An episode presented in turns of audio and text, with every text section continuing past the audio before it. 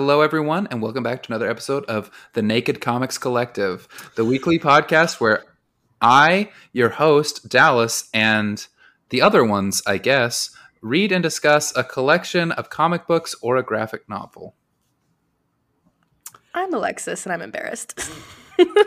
I am fully clothed. Thank you very much. So I am I. don't- See, we, I was just going to let it slide. I was going to tell no one that Dallas is doing the podcast the way he mm-hmm. is, but nope, he he opened with it. So it is now fair game.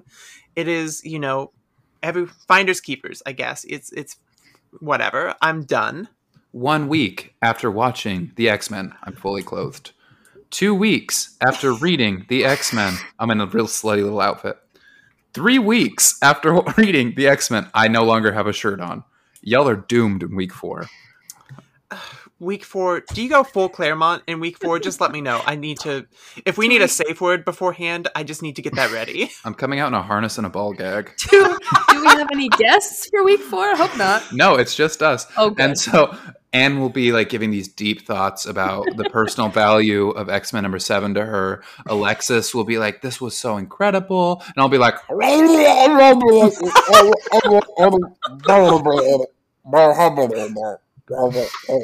because I'll still try to be the most chatty person on this show, Uh-huh. but I will have a ball gag in. I'm just So- amazed how a ball gag turned you into Chewbacca. Um, Um, there's someone else here, by the way. yeah. So you might say he doesn't have a shirt on. Could there possibly be a guest? there is a guest. My good friend Doug from the beautiful comic book YouTube page for every kind of geek. Hey, Doug. Thank you. Thanks for having me back. It's been a little while. It has. Um, longtime listeners of the show will remember Doug was one of our first guests we had on to talk about 52 because he's a homie and we love 52. And so it was finally time to invite him back now that we could benefit him in any sort of way. He was doing us a favor last time and now we're coming together as equals. Perfect. I'm so glad that Doug's on here. Doug was my favorite part about New York, by the way. That's just Oh. undoubtedly just you know you're the best. You you're you're great. He's Is that why on your last part. day you you texted me saying Iron Man sucks? That was our last like that was our last text conversation before you left. Yeah, we should probably have another one. Yeah. just not end on that note. Um, It's good. It left an impression. I always strive to. So, what are we talking about? this week we are all too comfortable with each other and it's going to do well but because we have a pretty meaty topic to talk about we are discussing chris claremont and John Byrne's the dark phoenix saga. The pinnacle x-men story the one that everyone else has been homaging and running towards since it was written. Um, does somebody want to talk a little bit about the Dark Phoenix saga? Everyone's jumping at the bit. I can do it. I would love to. So the Dark Phoenix saga was um I don't have the exact issue numbers off the top of my head right now, but it was a solid 8 issue chunk of the Uncanny X-Men. Um I believe it's like 128 through 136. And it's yes. something like that. It's the story of how Jean Grey, who had in recent years gone from Marvel Girl to the new um, hero Phoenix, and had consistently seen this increase in her powers, how she actually gets pushed over the edge and turned into the character known as Dark Phoenix, and actually goes on a slight little tiny genocidal rampage. And um, it's the story of how she overcomes that, how the X Men take care of it, and the consequences from the fallout. And it's a huge and cosmic story at the end, even though it definitely doesn't start that way, which is the thing that always surprises me the most about it. Yeah, I guess even piggybacking off of that, um, the X Men have been like a, a fun little thread that I've followed for a long time. I actually started reading X Men through uh, through the Giant Size special uh, right before the Claremont run happened. So it was it was really interesting coming back to that after all this time because uh, I remember definitely reading it the first time. I was way too young to like pick up on what was happening, and revisiting it now, it's it's wild. Even starting out, just how much stuff it has going for it. Um, even even in like the minor thread capacity, it's just everything is happening at once. It's a very big, very like Dallas said, pretty meaty story. What's crazy is that while the stakes get so big, it never loses the personal drama. And I think that is the ultimate strength of the Chris Claremont run. Was that no matter how gonzo crazy it got, how big the concept, it remained a soap opera that was about the characters. And so the Dark Phoenix saga is ultimately the conclusion of the main characters up to that point in story. Like this is the series finale in quotes of Jean Grey and Scott Summers as intended by Chris Claremont. Um, Lex, this was your first time reading the Dark Phoenix saga. I was. What did you think about it? Well, I mean, to be honest, you texted me at the very beginning of the week and you're like, hey, you might not want to read this Sunday morning. It's kind of hefty. You might need to pay attention to what's going on. And so I like had that going in of like, oh geez, like I swear, if this is another 60s run of Spider-Man, I'm gonna quit the podcast and never be seen again. But I was pleasantly surprised. I mean, it definitely had a lot of, like you said, like meat in there, but it didn't feel overwhelming and it didn't feel like it was too much or it was dragging on for a long time. Like I felt like it was a really quick read and that I got what it was trying to show me, like to, to get to me. And so I really, really liked it. And I mean, I've been familiar with these characters. I've known them for a long time just from growing up. And I liked it. I, th- I thought it was really cool to kind of see where the origin of that idea came from. So I, I really enjoyed it a lot. Lexi, how many of the X Men movies have you seen? Ooh, I definitely know I have not seen the Dark Phoenix movie. Got it. Did you Have see not. the other Dark Phoenix movie, The Last Stand? I don't think I've ever seen her in a movie. Interesting. Okay, I just think wanted I've to. only ever seen First Class.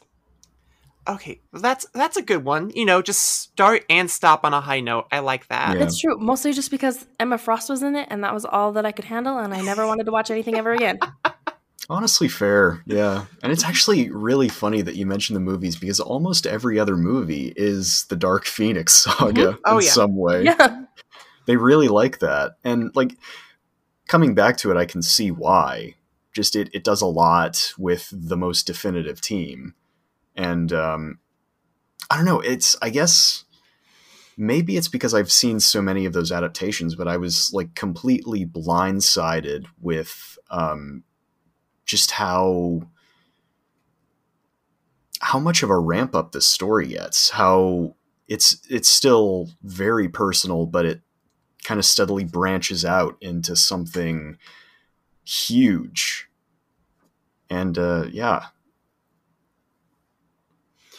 Yeah, it's I'm I've been very fortunate. I haven't seen the newest Dark Phoenix movie. Um, heard I didn't have to, so I'm Mhm. gonna leave it at that.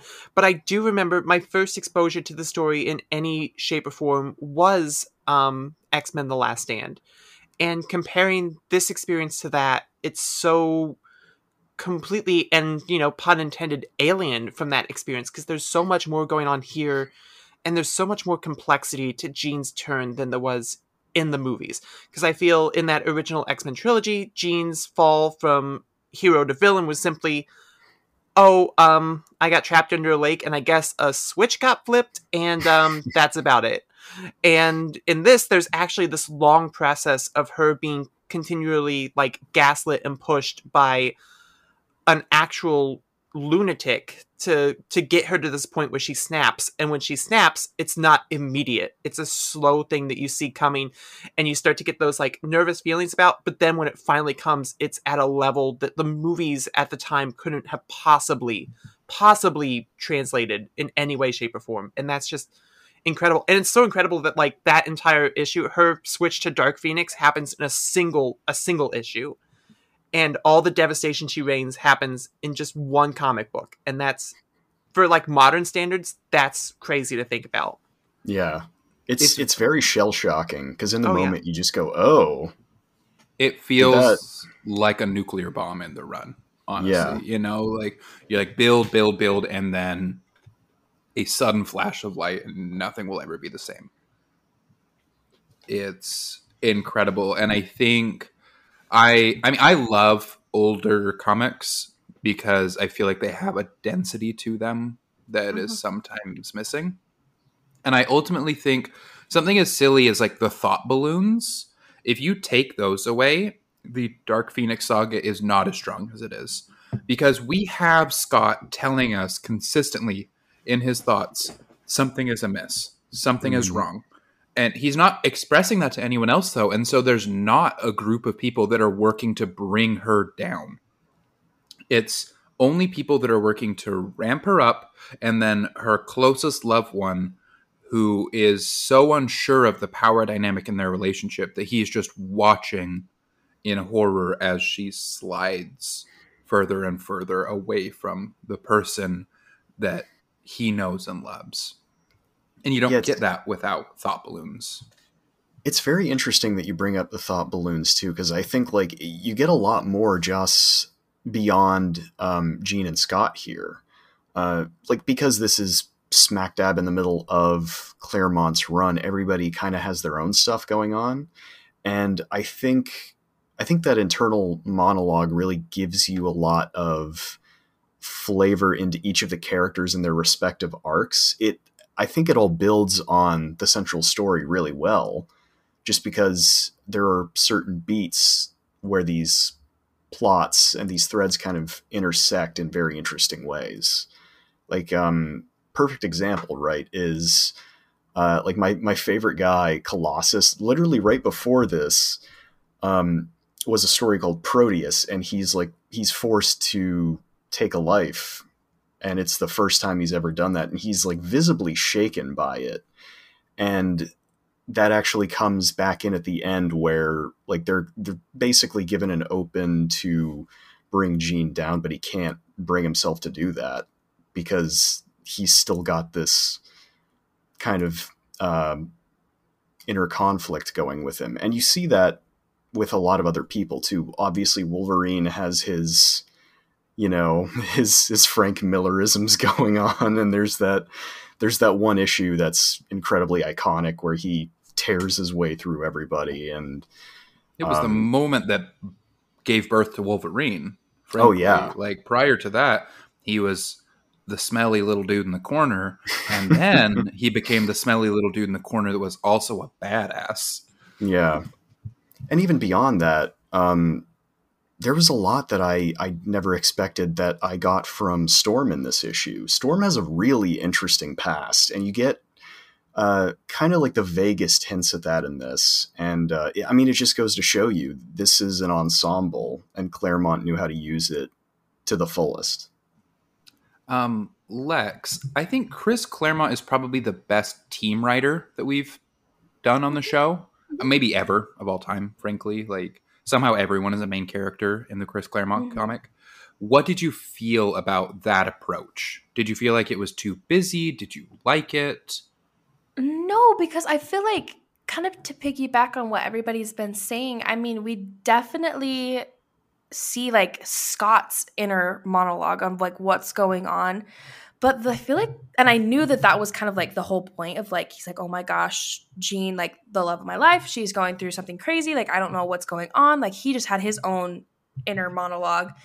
But I also found it very interesting to find everybody else, like to see everybody else's, because he is not the only one that caught on to what was going on. And I think that was also very important. I think that's a really big part of teams as well, because I feel like that's something that easily gets lost in the fact that those teams and those people spend all their time together. There's no way that they don't end up caring for each other like family members. And I remember specifically there was a thought bubble um, from Storm where she was like, This is my sister. She's like, She is the sister I never had. Like, there's something going on with her, and I don't know what to do. And I was like, Oh my gosh, yeah. Like, that's just so in, like that's just so interesting to be able to see this these events from everybody's different lenses, which I feel like made it even more interesting to look at. It makes it tragic. You Yeah. know, you you it's a family losing their sister. It's not mm-hmm. just I feel like there were two deaths in comic books that like ring in my head constantly because I read them before I was cynical about comic book deaths, you know, and like Jean Grey dying at the end of the Dark Phoenix saga like shook me to my core. I gasped. I gasped out loud.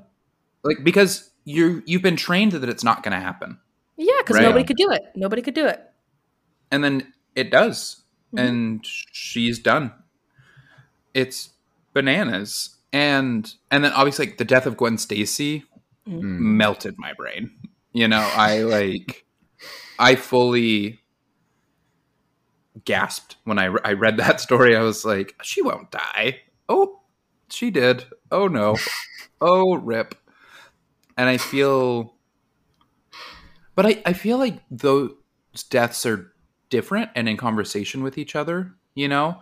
I feel like gwen stacy pretty famously is like one of the biggest fridgings in comics like she gets killed to further spider-man's story i don't think jean grey is fridged like this is the conclusion of jean grey's story and that's an important difference Yeah, I, I think it is. I think there's a lot of discussion. We can definitely have it later about how it was handled and the deeper themes of Jean's fall from grace and how it was eventually resolved.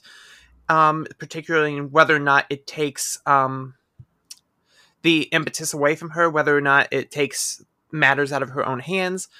But I do think that there was, in the ways that I've seen female characters done in comics, this is definitely one of the the better ones in my opinion because it, at least she gets to make that final decision when she jumps in front of the um the gun herself basically and you find out like Scott from Scott's little monologue after he's like you planned this the whole time didn't you? This is the only the only way you thought it could end. And I appreciate that at least from that moment on it was Jean's choice and Jean's decision. And yeah that's something that not a lot of female characters get. I think something that's so cool about the, just the concept of the Phoenix in general. I we did just read the Dark Phoenix for this, but like 30 issues before this, we've had the Phoenix saga as well, where Marvel Girl, the character, I love Stan and Jack. I think they're geniuses, but they could not write a woman to save their life. Like every female character invented by those two is like this waspy little white woman that the whole team has a crush on, but ultimately is like, okay, now shut the hell up. Like the boys have to go on an adventure. And like Chris Claremont took Jean Grey and said, Marvel Girl is a stupid name, first off. Like no one else, no other grown adult has a boy name in his thing. And so the idea of Phoenix literally came out of Chris Claremont, Claremont being like, we need a code name for Jean Grey. Like, this is stupid. She needs to be a superhero. Get her out of that green skirt, put her into something iconic, and give her a superhero name. And so he created Phoenix, and she is far and away the the baddest mofo on this team. You know, and you get to see her succeed. And I, I sometimes think just reading the Dark Phoenix saga in isolation comes across as very like oh, this powerful woman went crazy. But if you Oh, I read think the whole, Yeah, sorry. well, if you read the whole piece, it's there's like this whole arc about this character and her power and her self actualization, and it becomes these male characters can't allow a woman to be powerful in this way. Like there, there are people that are gaslighting in her life. There are people that are undermining in her life. It, I feel like it becomes this big story about a woman who wants to self actualize, particularly sexually self actualize, which we can talk more about in a way that the men in her life will not let her. That leads to the Dark Phoenix. Ta-da. Thank you. I, I was waiting. Doug, you had a, a point? Oh yeah, I mean, I I think Dallas covered it. I pretty much agree with you beat for beat there. Like the, the big mistake that a lot of adaptations take is they immediately go right from whenever she becomes Dark Phoenix and they just kind of fold that experience in. So she's immediately kind of in this weird brainwashed state. And I I do think you're right.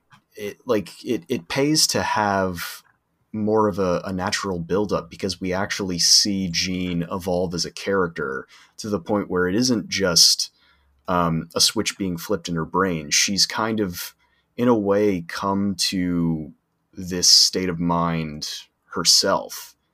And uh, I mean, you can see, especially in the latter half, she's she's struggling with herself to kind of realize what she actually wants and who she wants to be. And I think that's really the the keystone to her role in this book why i think she has so much agency because she has the ability to choose and without that it it always kind of falls flat.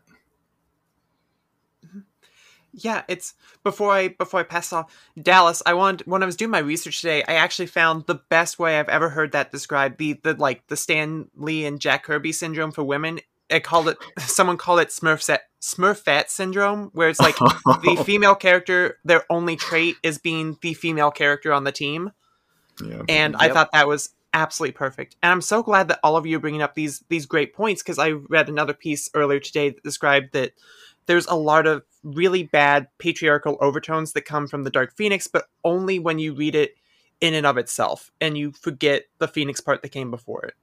Because yeah, in that vacuum, it's easy to see where all these themes become really overpowering, and it's why both movie adaptations have failed because they make it seem like it's like power is something that a woman either cannot control or something that needs to be controlled for them.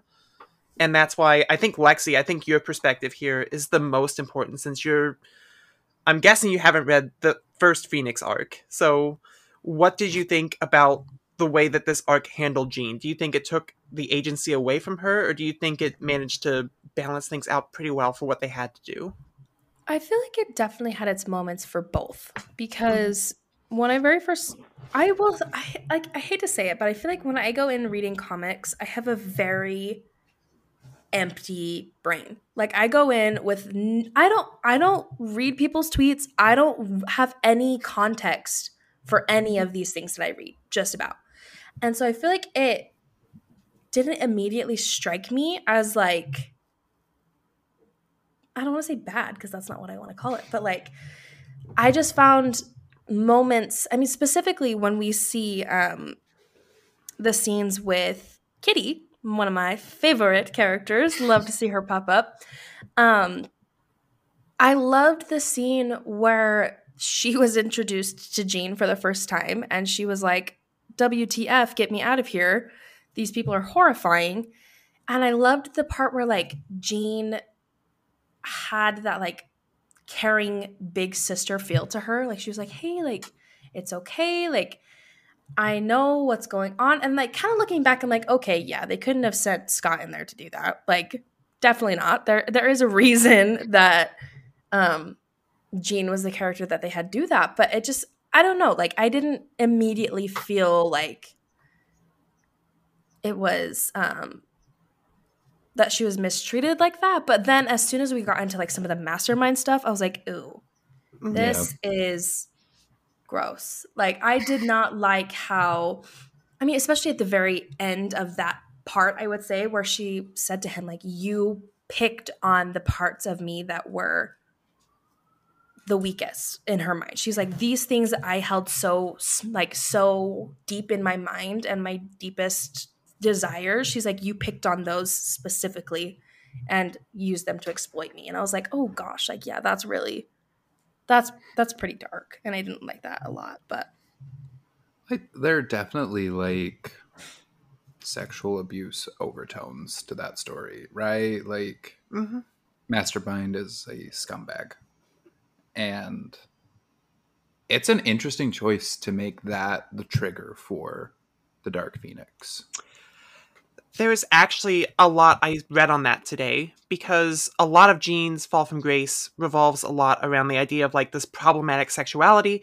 You see, as she's being enticed, um, a lot of it's being done through like sensations, just the idea that like um, it, it really stems from like this idea that men are more like rational and thoughtful creatures and women are more about sensations, emotions, and feelings. So a lot of that being played with Jean's just romantic desires and the idea of Wyngarde coming in, taking her into this place where she is like the object of his desires, removing Scott as like the man in her life and putting all this focus there was very much them trying to separate her in like a more feminine way. And it's just it it's one of those like subtle ways that it very clearly has these patriarchal overtones. And it's um sorry i'm like losing my tr- losing track. I read so much today. There's so many great papers out there about this. I have um if you want to look up more if the vault of culture is the website an article by kelly williams called female readership and um sorry female readership and corruption in the dark phoenix saga and dark phoenix 2019 it's a really really good read and it's like it took me like half an hour to go through it so i'm going to butcher it by trying to explain it all here. But it's really interesting to see jean's fall if you want to call it a fall from the beginning where she's like very insecure about how she feels and then as you go through this journey as wyngarde takes her through it you see her starting to dress in a different way you start to see her acting in a different way and it gets to a point where it starts happening after wyngarde's influence too and it's this idea that the more promiscuous a woman is or the more open she is with her sexuality the more evil she is because that takes away from the the agency of men basically. And that's potentially a problematic thing but in the context of the story it's it's you know up to the reader to decide because i actually found a lot of queer voices who resonate with jean a lot for that exact reason. It's the idea that we're not allowed to be our full selves around other people and that Jean going through this arc is her realizing I don't need to hide any bit of myself. I just need to let go. It's that meme where it's like, aren't you tired of playing nice? Don't you just want to go fucking ape shit? but in comic form. So gosh, sorry, I just like exploded so much information out there in no discernible order. There's just a lot, a lot in these eight issues. It's just absolutely insane. No, I, I love that angle too, because that, that actually got me thinking about something. It's very interesting that uh, Wyngarde is a telepath in this too, because you almost have like this weird uh, dueling, like um, these weird dueling inspirations. Because on the one hand, you have Wyngarde and the Hellfire Club, and on the other hand, you have Professor X, but they're both like very domineering influences, especially in this arc we we start to see like the beginnings of Professor X becoming a not so great guy. Like he's obviously mm-hmm. very controlling and defensive.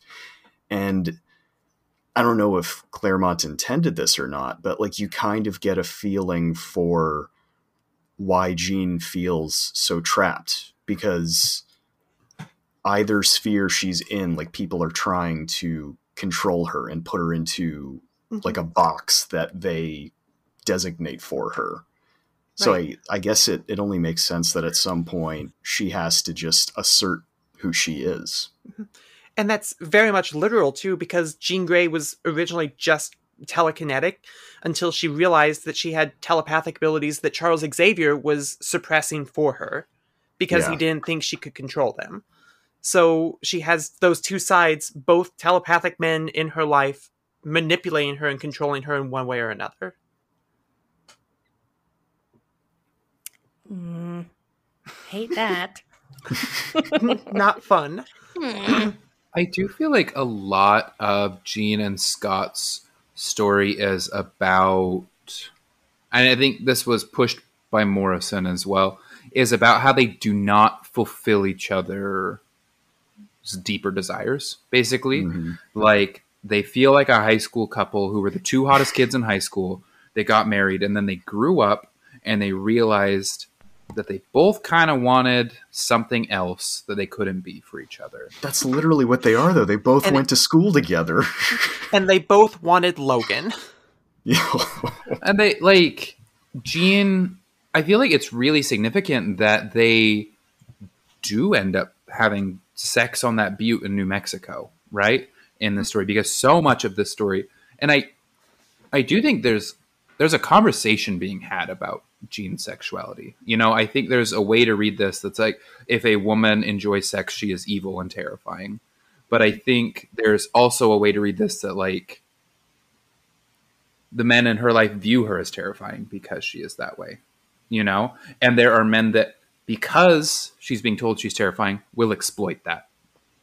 You know, like I think the men are the villains of this story mm-hmm. in a way like Scott, both Scott and Professor X ultimately want a certain version of Jean. And as she becomes further and further from that, you see a predatory individual with, as Jason Wyngarde come in and take advantage and say like I will let you be what these men aren't letting you be in this it's, really icky terrifying way.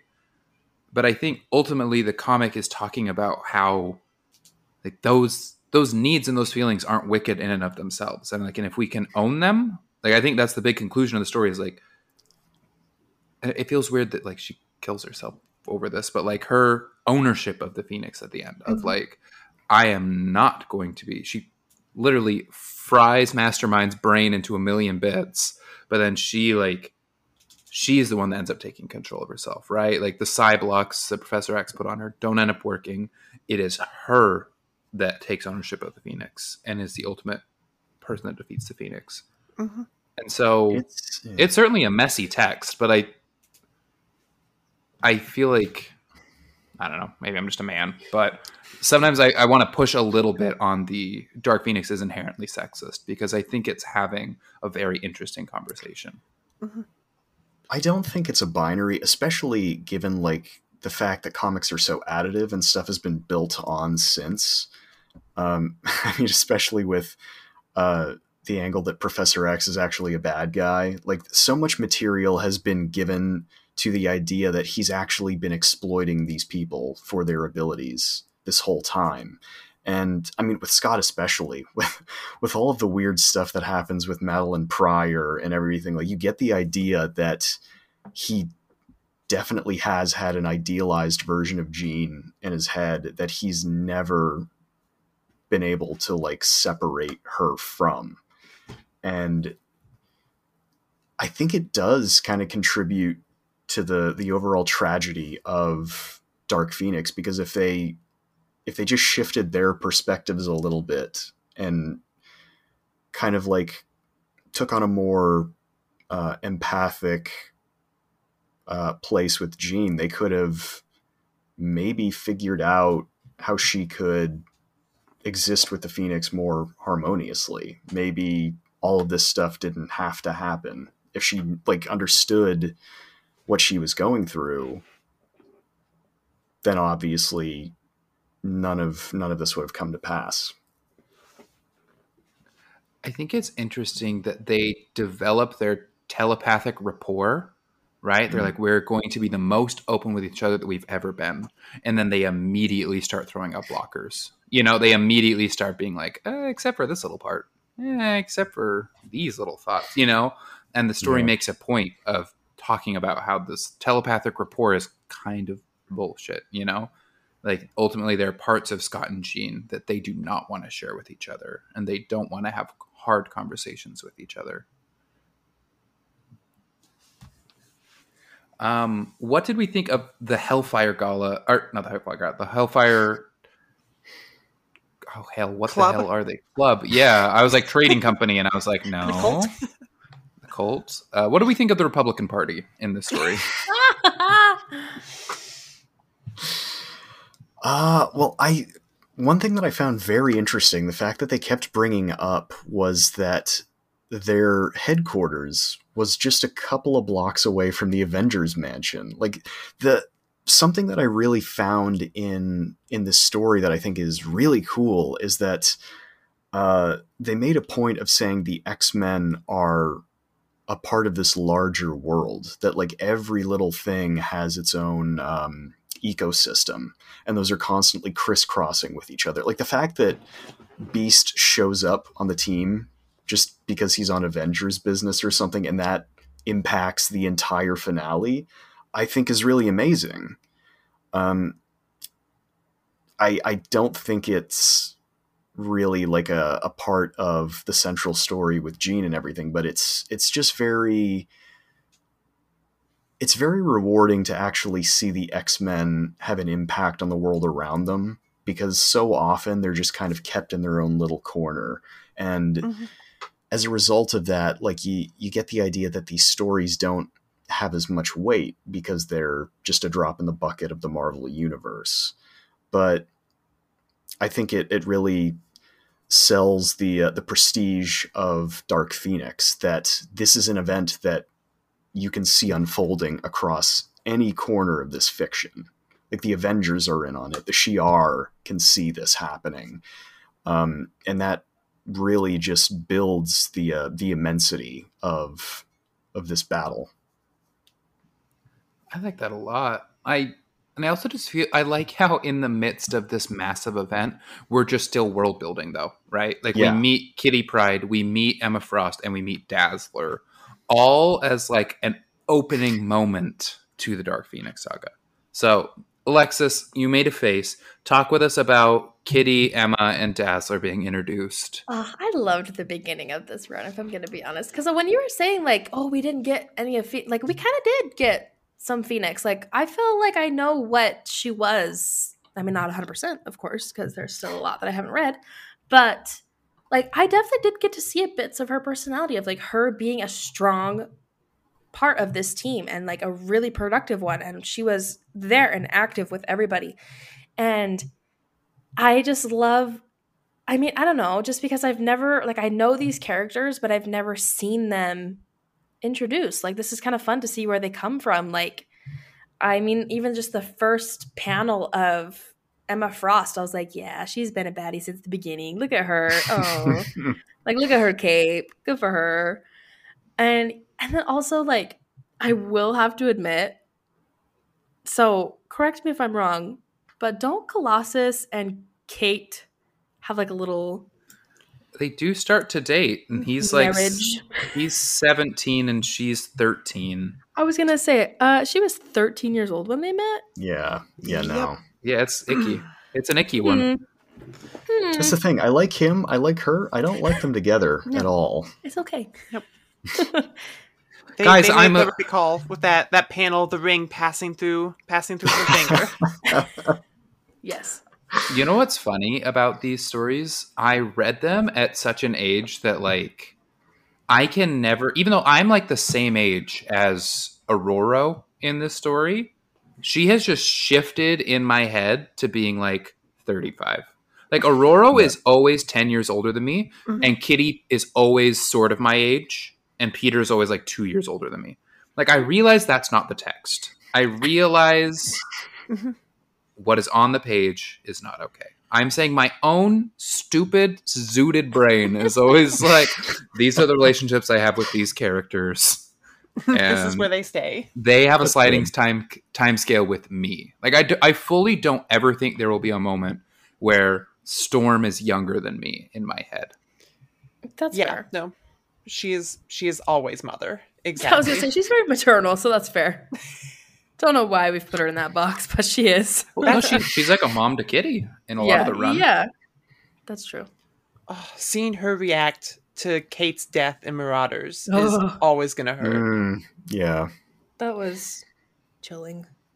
Brutal. Well, so you love Marauders, right, Lex? And that's yeah. all about Hellfire. That's all about Emma. Yeah. That's all about the first half of this story is what that whole thing is riffing on. So what did you think of meeting Kitty and Emma like this as enemies and it was so interesting because I mean, we get the panel of like Emma saying, I think we're going to be the best of friends. And Kitty was like, You are the scariest woman I've ever seen in my life. and then now, like, jumping forward to seeing the panel of them, like, about to beat the shit out of Shaw. Like, I love that. Mm. I love those comparisons. And it just is so funny because I mean, to put my, uh, to having been a 13 year old girl once, if I would have seen a woman like Emma approach me in real life like that, in that type of moment in Kate's life, yeah, she would have been scary as shit. Not a vibe. She's fascinating, but very scary. Mm-hmm. I feel like Alexis is the panel of Kitty Pryde licking the icing off of Saturnyne's finger. like, if I had to sum up Alexis as a person, as her older brother, I would think like oh, there's some strong lesbian sexual vibes coming off of you, but like you definitely still like Colossus. you know, like oh, Oh my god. I'm just gonna just gonna throw that out there. Oh, hell almighty. Because Oh, Lex, man. I don't know if you know this, in Excalibur, on Kitty's 15th birthday, there is a woman who looks a lot like Emma Frost but has like long platinum hair. Yeah. And that woman fully like takes a bunch of icing and like holds it out and Kitty's like off her- and like Kitty has said like multiple times throughout this one like she's so fucking hot. Like holy holy quivering awakening bisexual bisexuality. We're also ignoring like the whole history with uh, with Magik, with with Colossus's sister. They're in love. Yeah, I'm just saying that specific panel. When Alexis was like, but fascinating about Emma Frost, I was like, bro, you would lick the icing.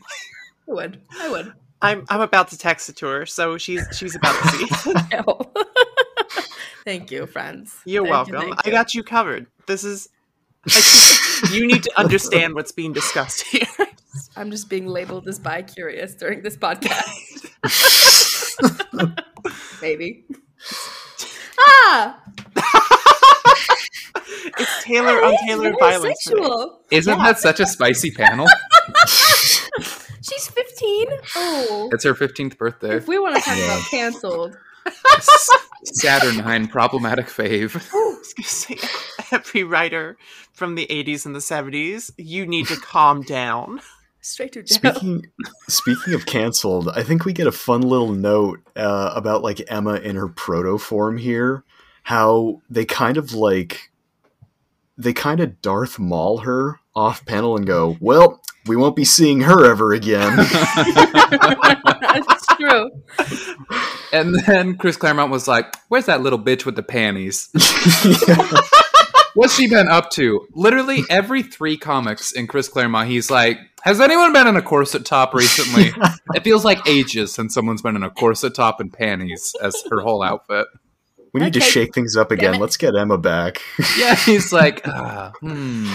Because you've got Emma, and then you've got Black Queen Jean, and then Selene starts to show up, and then Emma starts to show up again. Mm-hmm. And, yeah. like, it just keeps happening. And then apparently Sure. John Byrne Nice. carried that energy with him to the Fantastic Four. Oh yeah. Thank you, John Byrne. the one good that- thanks for one thing. Thank you. Was that that terrible picture I saw on Twitter? a few Yes, days it ago? was. Of Spiky, Leather Of Mommy, Spiky Sue Sue. Storm. Spiky Sue! Welcome like to my how you Spiky two have, Sue like- era. You two have retroactively reclaimed everything bad about the Byrne era and are like, actually, this works. Actually, In other, Yeah. new- in other I- news. I can't believe you ratioed me on the fucking cleavage four suit. I felt like a king. A king among men. I was Robert Baratheon in that moment. like, get the king his chest plate stretcher. Uh, fine. Oh. So to bring it all back to a place of Game of Thrones, thank you for asking. Um, Daenerys's turn is just the Dark Phoenix saga, but done poorly. Is really what I realized on this watch through, where I was like, "Damn, they Dark Phoenixed her," but they Dark Phoenixed her with the movie, but and not the comic. Rip the dream. And then Sansa Stark went to go play Dark Phoenix, so Mhm. it all comes together. Isn't that Joe Jonas's wife? It is Joe Jonas's wife. Yep. Sophie. So, Anne, you read a million things. Give us more of your thoughts about Dark Phoenix. Um, I think I gave you so much of it. There's okay, so I think the funniest thing was that someone pointed out like this keeps happening to a lot of really powerful women in comics where they get really strong and then they go through their edgy arc because it happened with Invisible Woman and Malice, and it also happened with Scarlet Witch and the House of M. Do you think they're all riffing on Dark Phoenix? I don't think it's necessarily a direct riff. I feel like, if anything, Wonder um, I almost said Wonder Woman, Invisible Woman, and Malice feels more direct because it definitely pulled the same costume beats at the very least. But it's I think this it's the common thread between them is the idea that a really powerful woman is one bad day away from like the, to pull the Joker out. They're one bad day away from snapping and just losing all control of their emotions and just letting havoc reign. Because you look, I'm I keep bringing up the stupid malice suit, but I remember someone shared with me the panel about how that was resolved, and the whole thing is Reed basically mansplaining to Sue why she's no longer allowed to wear her dominatrix costume, and then he slaps her. Yeah, It's just very tasteful. Yeah, very tasteful. You don't get a lot of stories like this about really strong male characters, unless you're talking Superman, and he's gotten like 80 in the last 10 years.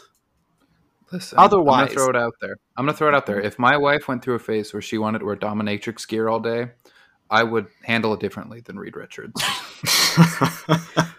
Thank you for that. I, that's I, yeah. I'm gonna throw it out there. I would not have any problems whatsoever. Like, if you want Abby in the evil room with you right now? Are you like subtly just suggesting this in the They only of the have one room, and of course she's in the room. she right? you think she goes and sits in the bathtub while we record? I mean, I would probably. That is- Probably. That is exactly what she does. She is currently in the bathtub. it's funny because when I said that, I imagined her not taking a bath, just sitting in the bath fully clothed on her phone.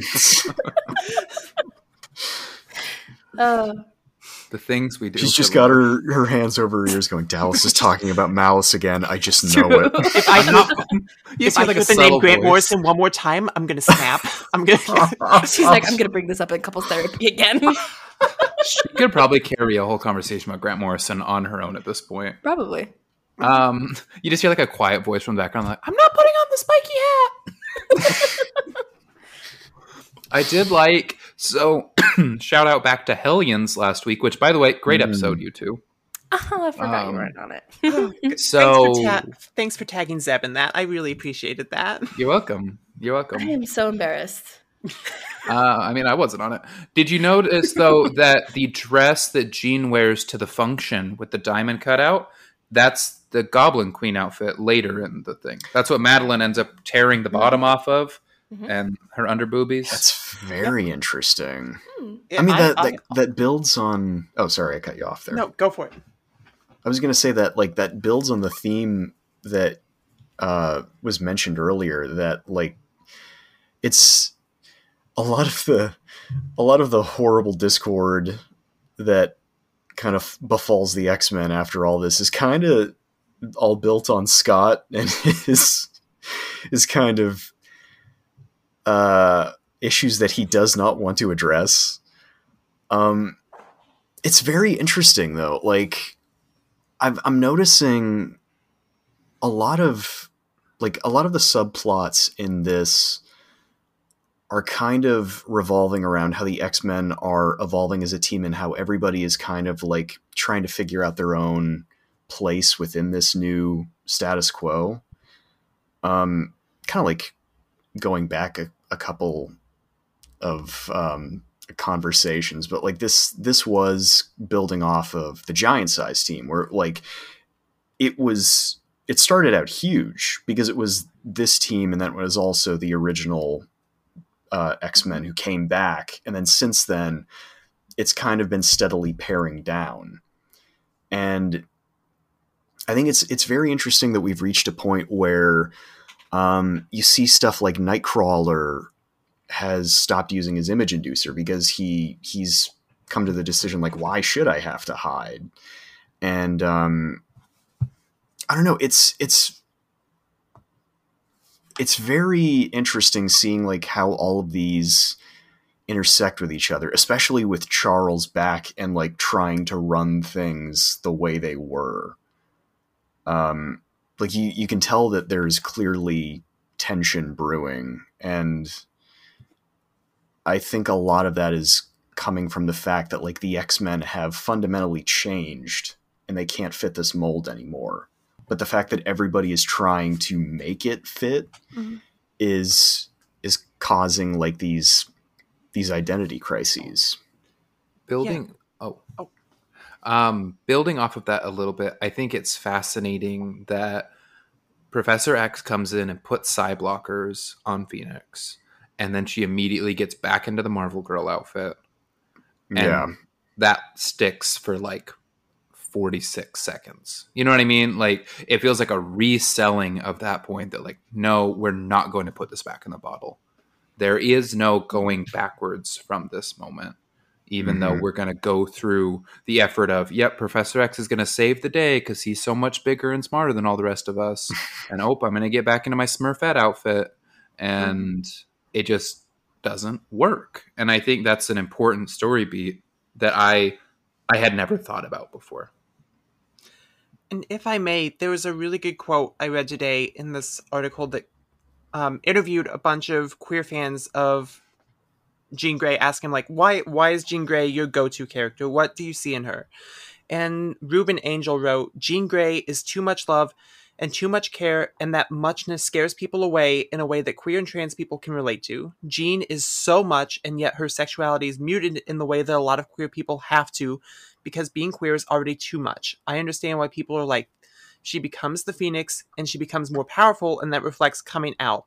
But unfortunately, the dangers of coming out, in that we have to become too much for people and they see nothing else to do but to murder us. And that's what happened with Jeannie.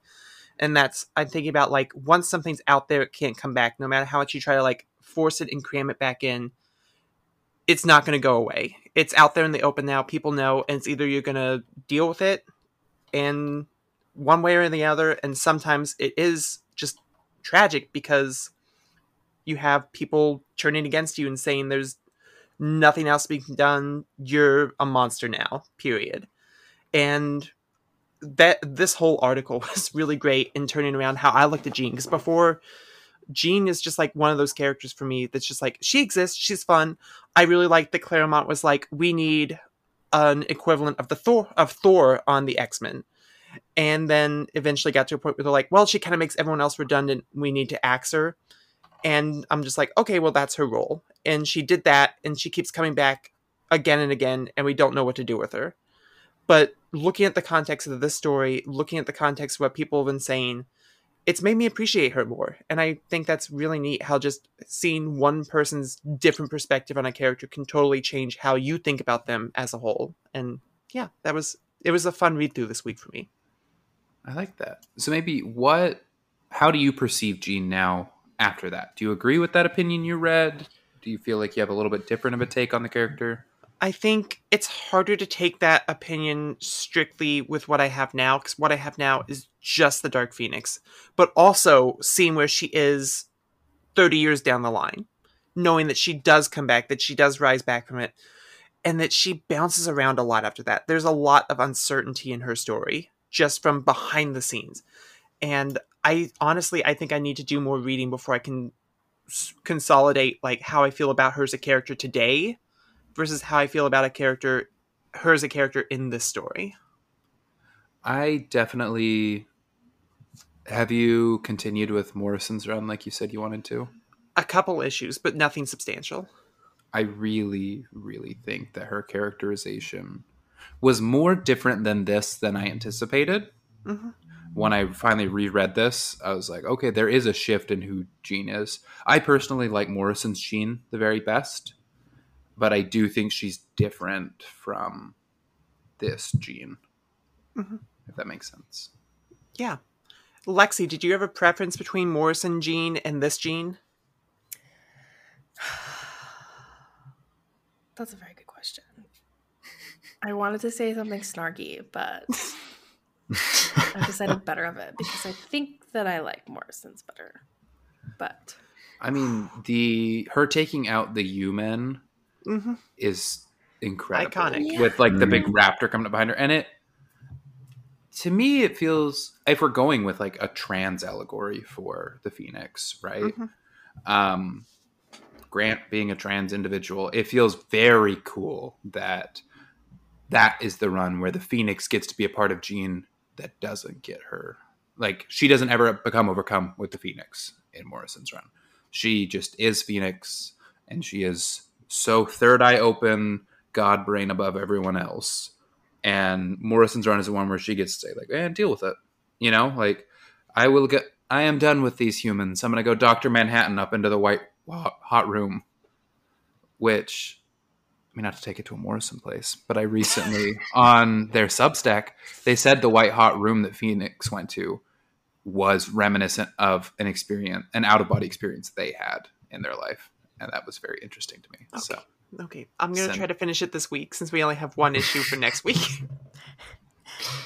Oh my! Every time we talk about Morrison's experiences, I just have the image of that guy from Ancient Aliens going aliens, yeah, no, that's Every really time. accurate. Yeah, aliens. Kathmandu. Mm-hmm. it's all about we're all we're just trying to chase Kathmandu. Oh boy. Um, do we have any final thoughts about this before we move into listener questions? I feel like we have a lot of good questions that will give a lot of good Mm-hmm. conversation. And I kind of read through them before. I've never done that before, but Why you're do I send them? Why, I, I screenshot and sent them. I, all. you know, I just think it's nice. I'm like, oh, people it's just notice so that us. we all can That's take cool. turns reading them. I didn't know we were supposed to read them before. What the hell? I do the absolute bare minimum. I am. you you really brought the brought the A game on this episode. I thought you had so many good things to say. I could tell you read it this week. I usually bring an A minus game, but that's okay. Lexi, you're my favorite one on the show. Thank you. Oh my Doug, gosh, Doug is my favorite. Oh, I I mean, Played regular that- person on the show. I played that recording of me making fun of Dallas's head size to my mother, and the actual guttural laugh that this woman let out was so funny because she goes, "Yeah, yeah, I had to have a C-section with him. I know." And I was like, "Mother, mother." it was very I funny. do not. I do not have a birthday. I have a, a carving day. Um, Dallas is Like the He has pumpkin. an extraction appointment. and Dallas there is was the a- watcher at the end of Dark Phoenix. I am the watcher. um, I had a womb with a view. Um, I took much longer to be in a vagina than any other humans. There you go. I'm and with that, listener questions. ending it. No. I can't believe I said that. I'm gonna play that for our mom. Let's see what she has to say about that. Getting a phone call later. True. I'm genuinely shocked at myself. Okay, someone read a question. That's who I am now. That's that's gonna be the one thing he edits out. True. True. The one thing that he's like, hmm, I have this power. Maybe smart. Maybe who knows? Okay, I have a question. All right. Dark Phoenix. Hey y'all, love the show. My question for this particular one, particular. What did I say it like that? Dad gummit. My Utah is showing help. um, this particular one is: Do you think they could have made the Phoenix Force work without it being OP, like the writer said, or and oh, and do you think they thought it was OP for genuine or misogynistic reasons? Thoughts? You calling us thoughts, or are you asking for our thoughts? Uh, Alexa's like, speak my thoughts. Both. Hey, all you little thoughts, go ahead and speak. Particular. Anyone have any particular thoughts? I mean, Y'all, Bang, bang, bang, bang, yeah. bang, Honestly, bang, I bang, think they could have made it work. Um, from everything you told me about Morrison's run, it sounds like they eventually found a way to make it work, just in a very specific and particular way. I think the important thing is that even in the Morrison run, once they find a way to make her powers interesting, unique, and find a place for her, it's still a temporary place because she does still go away at the end. It's the the eternal struggle of trying to find where powerful characters belong in comics and being able to bring enemies and obstacles up to bat for them that aren't going to be complete pushovers and that justify needing them in addition to other people on the team. I think ultimately the issue is not with how powerful Phoenix is, but how much more powerful she is than the other X Men, right? Mhm. Because ultimately, I think she would do just fine as a cosmic entity of Marvel. You know, I think because ultimately Captain Marvel is an incredibly powerful character. Thor Mm-hmm. is an incredibly powerful character. Superman over at DC is an incredibly powerful character, but they come against foes that are on their level on a regular basis. Um, whereas the rest of the X Men can't play in that league. Like, I don't think the X Men defeat Thanos. I do think Phoenix could go toe to toe with Thanos. But then with Phoenix on your team, Jason Wyngarde, like the Hellfire go- people ultimately are a joke. Once Yeah. she overcomes the mind manipulation, like it's over in five seconds. Sentinels aren't a problem when you're God, you know? hmm Yeah, I mean, I I do agree with Anne in that like there is a way to make the Phoenix uh, work as an allegory. At the same time, though, like it's it's hard to say that the like that the context for this was an allegory too. I especially if you read the Watcher's kind of little outro speech at the end, it it feels a lot like the, the thesis for this story. It's largely about like what would a person do with this amount of power, and the the choice is: um, do you either give into that, or do you assert control? Do you say no? I am. I'm still me. I'm still a person, and I don't know. It's it's tricky because like the mutant metaphor in X Men has evolved to fit many things over the years.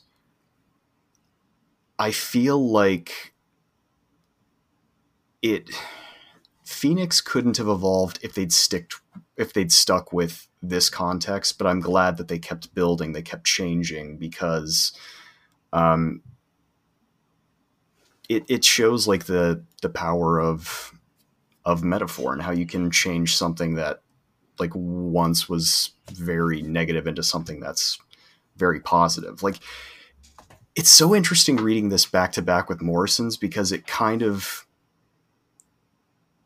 it's kind of like a black and white example. Like Jean is Jean is almost cursed by the Phoenix in this, whereas in Morrison it kind of helps her live her full life and be her full self. I like that. Turns out Morrison, pretty smart person. I If gave you one Morrison Morrison all next week. I'm quitting. I'm leaving the podcast.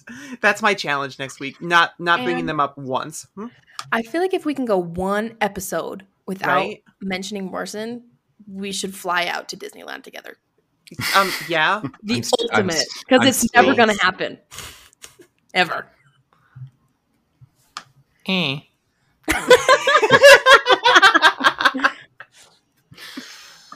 What do you think, Lex? Do you think the Phoenix is too powerful for the story, or do you think there would be a way to? I just think they're it? little bitches that don't know how to handle her. But I feel like if she just like, I don't know, because I feel like we see a lot of other characters that have this crazy strength ability that they don't. I mean, I don't want to say they don't have a problem with because they definitely do like to pick on other ones. Cuff, cuff, Captain Marvel. but like we see them, they exist. Like, why can't why can't Jean be one of them? Why can't she be be like that? You know? Do you think she has to leave the X Men No, to be that? I don't. So you think Wolverine could look down Thanos in the eyes and be like, "Come here, you." Probably. Bro, okay. All right. Yeah, the story isn't about Wolverine, is it, Dallas? It's about Jean. It's her story. Hmm. hmm Who gives a You know, damn I mean, that's the the thing. Like, Yeah. people people always kind of have discourse about this like w- why should this character continue in this book but i'd i'd argue it's all about the angle of the story if if you see a character that's too powerful for your story then you just have to write a different angle to the story exactly. that's why superman's always dealing with like existential crises why he's always kind of you know doing high level problems you could write a very cool Phoenix story where she can't, because like ultimately X Men Red has like a philosophical problem. I don't really love the resolution of that, but I like the idea of facing Jean Grey with philosophical issues. Yeah. You know, I do have to say though, when you ask me if Wolverine could sign up to Thanos, I had this image of Jean just slingshotting him at Thanos and him like stabbing him in the eyes. He's like, yeah, it would literally. be like it would be like a three prong fastball special. Yeah, so Jean exactly. hurls Colossus and Colossus hurls Logan. there you go. It would be like a space shuttle. okay, wait, we I didn't talk about Logan throwing Colossus on the. I love It was so good. that was. Perfect. I love those two. Couple I of just- idiots. They are just just the beef bros. So or the part where Logan big was like, "I'm gonna beef." cut these wires because we need this advantage," and then they're like, "Son of a bitch!" so like, "Who cut? Where'd the power go?" And Wolverine's just like, "I don't know." just, you just the lights go off and you just hear a regretful snicked. I love Cyclops like, what the hell? Scott, Scott especially was like, "Where'd the power go?" What? the three up, three issues earlier, Wolverine's like, this will help us later. This would be an advantage. I like, but I liked. I even thought reading that I was like, that's a really random way to do that. Like, why are you like, once the rivers have raised, then we I will love that descend into Nightcrawler was also like, "Yeah, that's a really good idea." Yo, There's a reason those two were in the sewers. Scott's like, you can't cause too much trouble down in the shit, and they're like, watch us. The sewers weren't supposed to lead into the building. They were supposed Let's to got pass the right problem and not tell anybody. They gave Wolverine the unplugged Wiimote, and he still caused problems. under. That wasn't me as a child. I don't know what was. Yo, when he po- when they poke up into the building and Wolverine's claws are extended, just his little face is like. His little his horns. Or what about when he is reading Maxim magazine while they're all planning, And the little gremlin face he makes after when he's putting it away. Oh my fucking god. and the guy's like, "Quit reading that for free," and he's like, "Hee hee hee." It's like So I haven't read the whole thing. I forget So you Phoenix. can't This read this Playboy episode now. magazine in a diner. Watch me. They're like, "So how are we going to deal with Jean?" And he's like, "May I interest you in some titty magazine?" I had a 13 year old with them. Kitty's a child. and he's like, "Hey, bub." and he's he's short enough that it's directly at her eye level.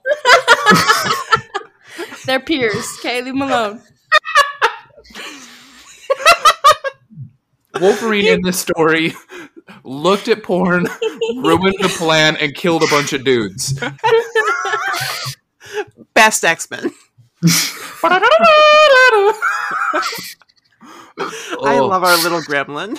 The gremlin. the amount. He's I'm the Goblin King. Forget about the Goblin Queen. I forgot about how funny that was. That he. Where'd the lights go? Okay, I have a question. Serious question. Serious question. If the lights go out, does Cyclops still just see red? it's just blank question. red. It's just always red. His eye bleams come from the punch dimension. Thank you for that. I also couldn't It's help just but Daredevil giggle. vision without any definition. all red all the time. Solid red. Uh, I like when Jean was like, "I want to see your face." I wanted her to be like, "It's kind of plain." Right. I mean, it's okay. I want him to have like a big, like a zit line from around the visor, because like the guy's working out in that visor all the time, Oh my right? god, the worst tan Ugh. line ever. Oh my god. Hell. Phoenix is like, the mask tan line. Phoenix is like, I guess I'll close my eyes. I don't think it's really gonna work out. I'm sorry. I'm gonna leave you here. no, Bro, what? never mind. I like I like the sunglasses I'm gonna on. leave you on top of this butte. I'm just gonna go. They had such mediocre sex on that butte that she turned evil. he had one job. It, the story literally was like, bro, she has expressed that she has some sexual needs at this point.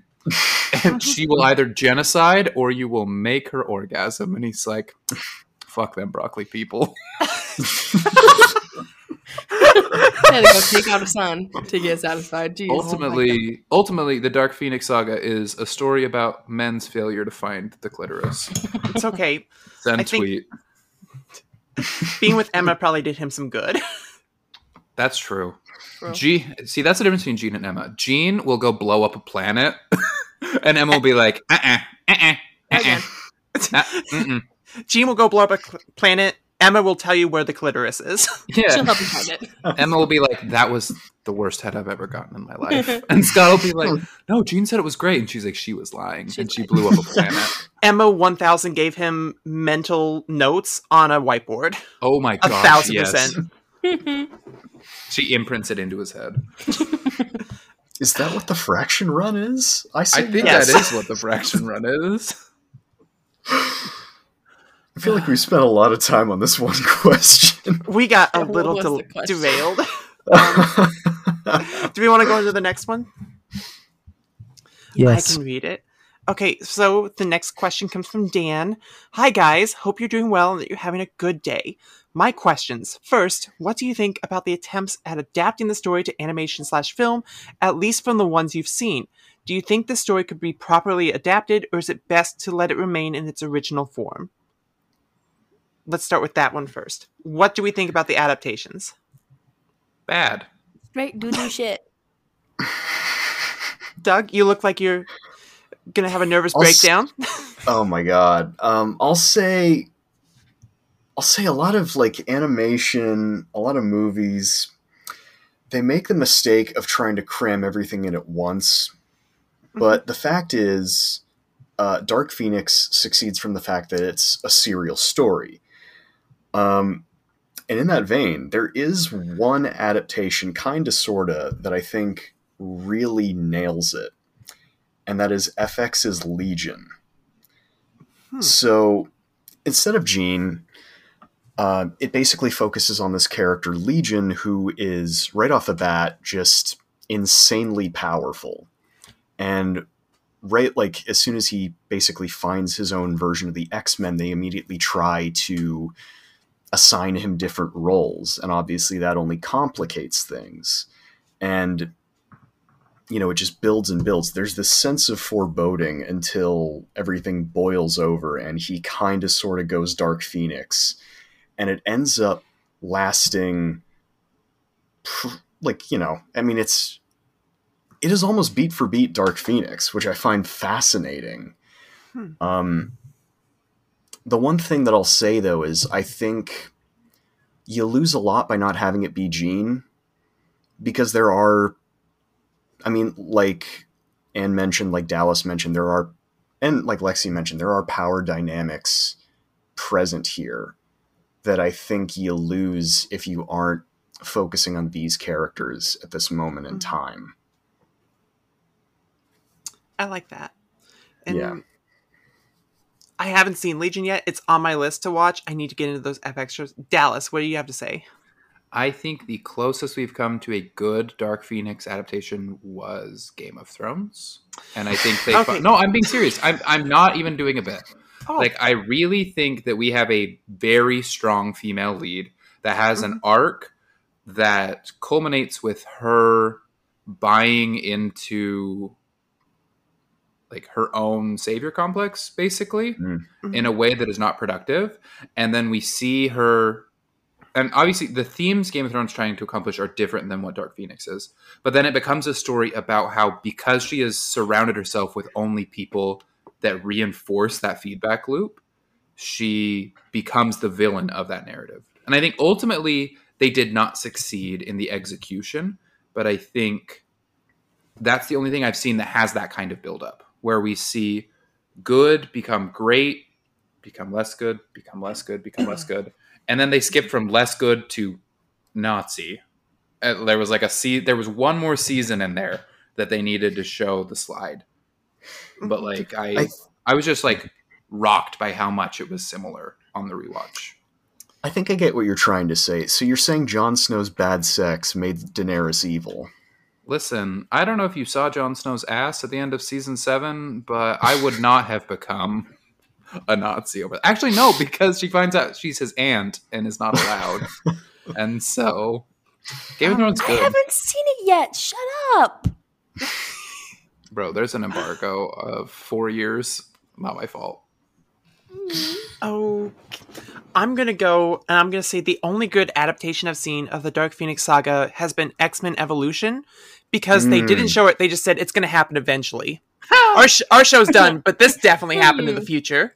Sneaky. Um, Thumbs oh my up. gosh! there you go. Like, I mean, we could about it. Mm-hmm. even even building on that, there's kind of like a pseudo Dark Phoenix in I want to say season one, where Jean's powers evolve Oh yeah, and everything goes in the opposite direction because everybody's like very supportive and caring, and it all works out in the end. Oh my gosh! yeah. Um, by the way, if you haven't watched X Men Evolution, definitely watch X Men Evolution. It's it's the best. I love it a lot. I yeah. think the second half of that question, though, I am not confident in ever receiving a good X Men adaptation. Like, I think the Yeah. serial nature, even I think, I don't think we'll ever get the Claremont run again because this was a story that was so clearly not written for the trade paperback. Oh yeah, Like, Mhm. all the issues we read felt a little bit like, well, this is sort of half about the issue before, you know? Like, we get a few pages about Proteus, and then we also get these little flashes over to, like, how Moira is doing on that island when Sean Cassidy's like, want to go for a jog? And she's like, I don't have time. And he's like, well, how about sex? And she's like, I said no to the jog. I love that. He's like, "You're so your husband's been dead. Um, five minutes. You want to fuck? is, is it time yet? Ten minutes? Is ten minutes too soon? How about maybe I'll, a day? I'll give you one day, and then if you're not in that bedroom, I swear to God, And then there's like there's a whole random two issues where they have to go meet Kitty and Dazzler, but it mm-hmm. also is important to the slow build of the story. You know what I mean? oh It yeah, just like this is not a six issue hand somebody a trade paperback thing. It's here are eight issues that are mostly coherent.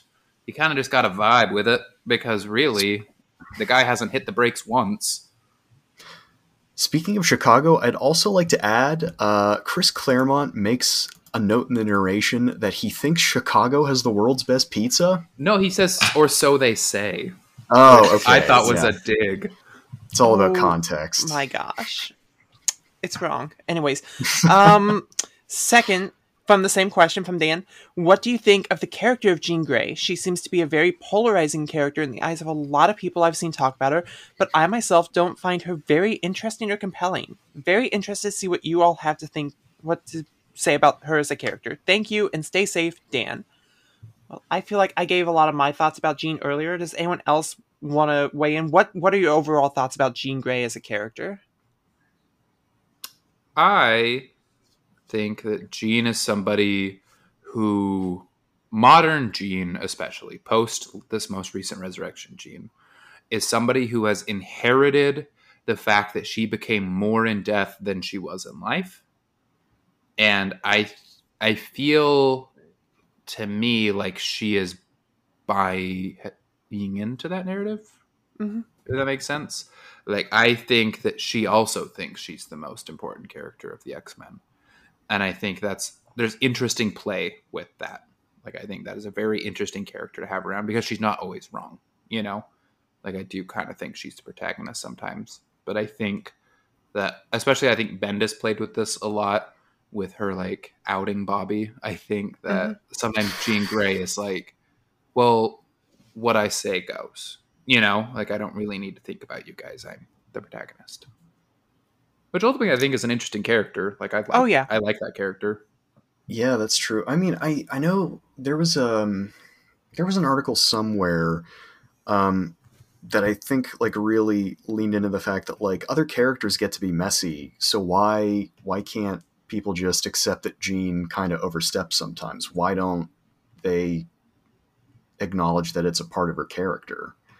And I I kind of agree. I think you can have like these you know righteous paragons or whatever but they like if you don't develop them the right way if you don't give them believable traits then they kind of come off as cardboard standees after a while. So i guess in like in that vein i think jean is an interesting character that you kind of have to thread the needle with. Um like modern interpretations i think they're trying to steer so far away from Dark Phoenix that they almost like they almost keep her separate from everybody. And um yeah, I don't know. I think a, a big part of the X Men has always been their loving but dysfunctional relationship. So I think like if there's a way to humanize Jean and to like really to really just bring her back into this group and acknowledge that she like any of this group makes mistakes and like can overstep sometimes and isn't perfect, then I think that's the way to make her compelling again. I 100% agree. I want messy X Men. Lexi, any thoughts? I think Jean Grey is one of my favorite characters just because I exactly like I agree. I feel like she deserves to just be wild. Like that's the whole point of Phoenix. Phoenix in, is just crazy. So why not? I like it. Is the movie Spirit the Dark Phoenix saga? The movie with that horse. I know what movie you're talking about, damn it. You didn't need specify. This free horse. Asking me to remember that movie is a big ask. But Alexis had it on loop in our house for four straight years, so I That movie was a turning point for me. Oh my gosh. What was it? is it is it the Dark Phoenix saga, Alexis? It could be. I don't know if I want to open that can of worms on this show.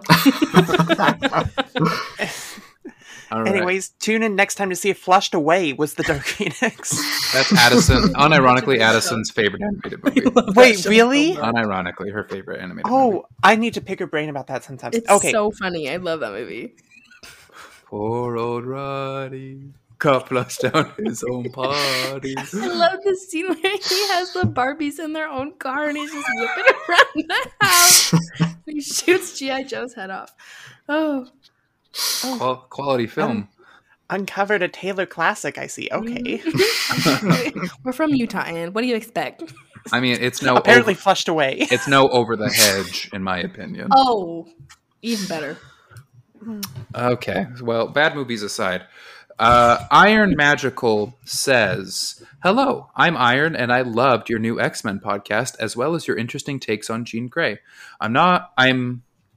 Now interested to hear a whole episode dedicated mostly to her and one of the most, if not the most, iconic Marvel story of all time. I would argue it is the most iconic as well. Iron. Uh, what do you think about Dark Phoenix Saga's legacy? Over the years, multiple other comics have tried to tell similar, if not the same story, but have often failed miserably. What do you think makes the Dark Phoenix Saga unique in this case, and how does it manage to dodge most misogynistic tropes, tropes and age as well as it did? So, has everyone in this room seen Multiverse of Madness? yes. Alexis, yes. Yes. So, Get like, ready. spoiler warning. Literally leave. I don't want to hear a single thing about it. Get the fuck out. Just or- leave. Come back next week. So, You're already an hour and a half in. Scram. Wanda going bananas is pretty Dark Phoenix, right? Mm-hmm. Yeah. Do we feel like that movie was misogynistic on the same level as Dark Phoenix Saga, more misogynistic than Dark Phoenix, or how we how do we feel about that most recent version of this story? See, that one's hard. I'm still like digesting that decision as a whole. I'm still.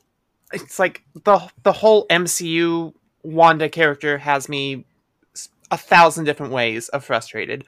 But the fact that Scarlet Witch as a whole is still being reduced down to like a five minute section of her history, both of which written by Bendis, is just like yeah.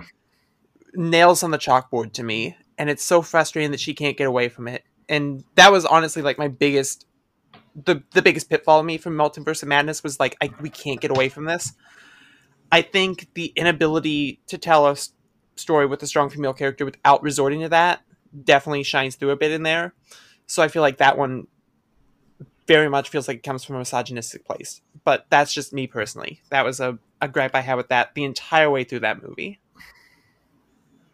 I completely agree. I mean, Mhm. like to piggyback on that, and the fact that like a lot of this is built directly off of House of M, I think is a bad sign. Just because like House of M, it's so interesting because Wanda is one of the central characters in that, but we almost never get her perspective on this. We don't Nope. see uh, like the thoughts going through her, her head or like how she even arrives at these decisions. She's just kind of a plot machine. And I think that's the main difference between uh, between House of M and all of that, like the post Dark Phoenix inspirations and this Mhm. because I think like something that a lot of people miss is that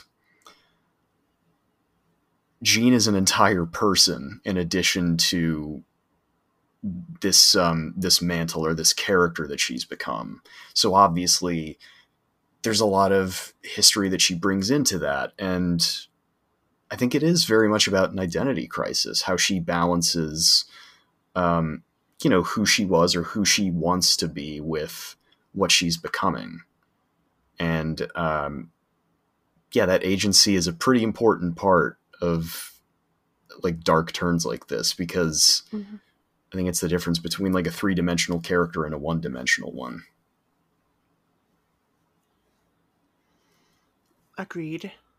I'm Oh, I, I thought I, I saw Dallas. I think you're on mute. I got nothing important to say. I was actually thinking I, am struggling to think of any other Dark Phoenix esque stories. But Lexi, do you have anything? No, I still feel like I I feel like when it comes to the MCU movies, I I do have to have a disclaimer. My boyfriend is in love with those movies. Mhm. and I am in his home. So I am going to keep my opinions to myself because they may hurt his feelings. But that movie was very hard to swallow for me. I don't know if I loved it at all. because of the Wanda stuff? Yeah, yeah, I think so. Because I was like, why is this be why why is her whole personality now like based off what you said, like there this is the smallest little tiny portion of her character mm-hmm. opportunity, you could say. Why is it just she's a crazy woman that wants her imaginary children back? Like I understand that the the trope, I guess, but Mhm. it was very poorly done. You know, it's curious when you look at. I'm going to call her Wendy. Wendy is a character from the MCU's timeline because I think the first interesting thing they did with her was killing Quicksilver off. And it's like I miss Quicksilver, but I do appreciate the the opportunity it gave them to focus on Wanda specifically for who she was. It was a finally a chance to get her no Magneto, no Quicksilver, just Wanda. Just focus on her and instantly it's all about someone else because it goes straight into her and Vision, and all of WandaVision is just about her dealing with that loss, and then Yeah. not doing it very well, straight into this where she's dealing with an imaginary loss, and it's just always about her connection to another person, and never about her herself and what she wants. It's so interesting too that they they tie her directly to Doctor Strange, Mhm. and they're they're kind of two sides of the same coin in that because he literally he does the exact same thing that she does. He warps reality, and it like even going back to the the quote that she uses in the movie. Yeah, she does the the same thing that he does, but she's punished for it. Mhm. And uh, I don't know. It's it's pretty obvious when it's there.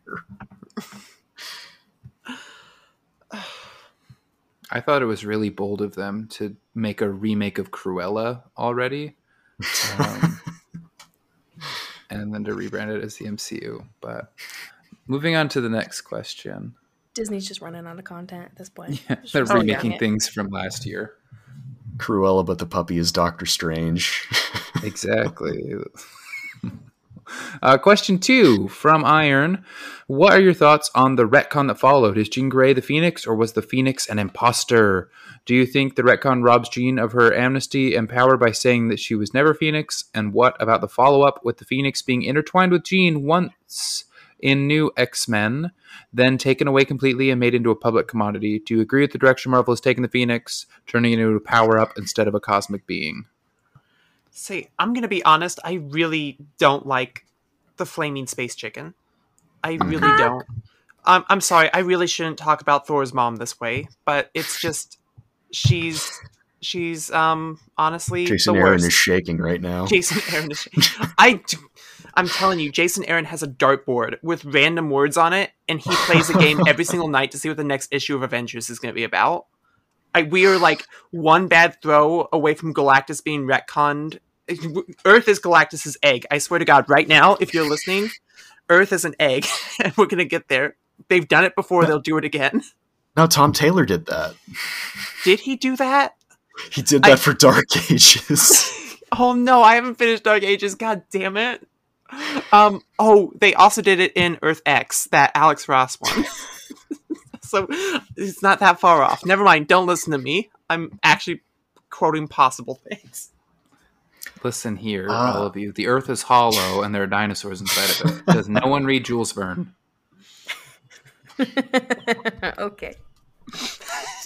I I also do not like it as a space chicken. I personally Mhm. like it as Jean, an expression of Jean's power growing Yeah, more so than like a imposter thing. I Yeah. feel like it takes away from Jean if you make it just something she was harboring. It's like she didn't have this power; she was just using cosmic forces that be- were beyond her control. It's like, no, I like it when it's literally her. I like her being so strong that she could tear apart planets. I think that's good. Good for her. Honestly, snaps. But you know, I'm uh, I'm gonna take a page out of Dallas's book, and I'm gonna use this to talk about my own favorite character. So, like to anybody who's who's not in the know, one of my favorite characters is Iron Man, and a big part of that is because the crux of his character is dealing with the level of power he has and the accountability that comes with that. The fact that he's done a lot of horrible things in his past, and he's always trying to make amends for that.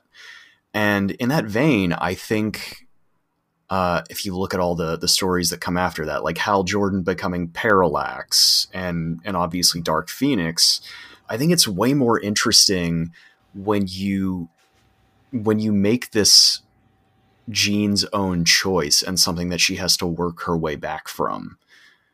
Because y- you open up all of these narrative avenues for the character because how can you make amends? Um, how does how does the knowledge of this define you? And how does your relationship to this power evolve over time? And i'd argue uh, if if the phoenix wasn't a part of Jean then we wouldn't have gotten morrison's story down the line. And i think uh, her character would be lesser without that. So yeah i'm all in favor of phoenix and Jean being the same thing. I agree. Stupid retcon. want- if you want a good analysis of some of those themes that Doug was talking about, definitely check out the comic Irredeemable because it definitely has a few good moments with that. Talking about how you come back from something truly evil. And honestly, Jean Grey popped off worse than the Plutonian did, so that's that's saying something. Listen here, I only read DC and Marvel comics. That's the that's the it. funniest thing you've ever said to me. Stop it right now. I have to get back to reading New 52 Batgirl. Okay, but that's a good run though. yeah All comics are good runs if they're from Marvel and DC. I don't want any of this fake crap. Okay, Dallas, talk to us about Spider-Man Reign. Good comic. Had Spider Man in it. 10 out of 10. And now I'd like to to take an hour long tangent and explain why Spider-Man Reign is actually Spider-Man's own Dark Phoenix saga. And that's where I step out, everybody. Goodbye. Thank you for coming.